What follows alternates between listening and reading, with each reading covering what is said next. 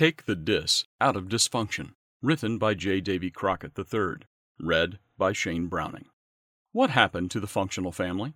You know, the one with a dad and mom and children centered around the home, doing the things families do, working together, playing together, laughing, and sometimes crying together.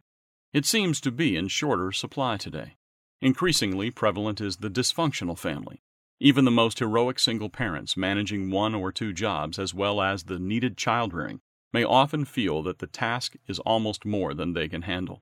It is no small thing to take on the responsibility and pressure of trying to make a living and providing the nurturing atmosphere and direction to bring up healthy children who get the instruction, love, and yes, discipline to grow up into well adjusted, responsible adults. Far too often, it does not turn out so well. Young people without consistent and loving parental care find themselves adrift, following every fad or current pop icon while missing out on the opportunity that youth brings to prepare to do great things and accomplish life goals that bring success and satisfaction. The family unit has been under attack for a couple of generations, and the disastrous results are all around us.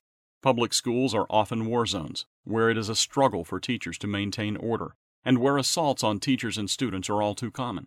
The student dropout rate and the declining academic test scores are vivid evidence of the failure of families to instill discipline and a desire to learn in their children.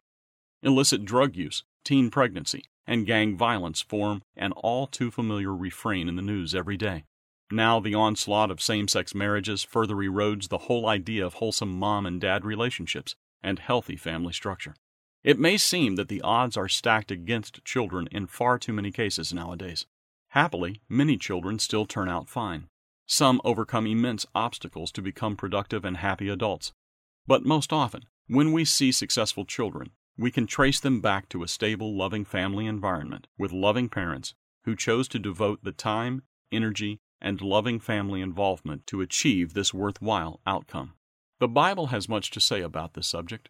Anciently, Moses was inspired to write, quote, And these words which I command you today shall be in your heart. You shall teach them diligently to your children, and shall talk of them when you sit in your house, when you walk by the way, when you lie down, and when you rise up. Deuteronomy 6, verses 6 and 7. Every day is a teaching moment for an astute, loving parent. Solomon wrote about it in the book of Wisdom, the book of Proverbs. Quote, the rod and rebuke give wisdom, but a child left to himself brings shame to his mother. Unquote. Proverbs chapter 29 verse 15. This might sound like old-fashioned, out-of-date instruction, but in actuality it is timeless wisdom. The New Testament contains much instruction on the subject of family relationships, including child rearing. For example, describing the functional family, the apostle Paul wrote, quote, "Wives, submit to your own husbands, as is fitting in the Lord. Husbands, love your wives, and do not be bitter toward them.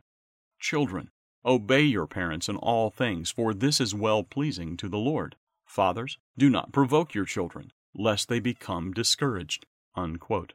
See Colossians chapter 3, verses 18 through 21. These godly principles actually work when applied consistently, and they bring the stability and happiness that mankind so desperately desires, but finds so elusive. You can learn more about this tried and proven way of establishing a family that functions as God intended, with all the blessings that it can bring. Our free but valuable booklets entitled God's Plan for Happy Marriage and Successful Parenting God's Way will be of great benefit to you in achieving your goal.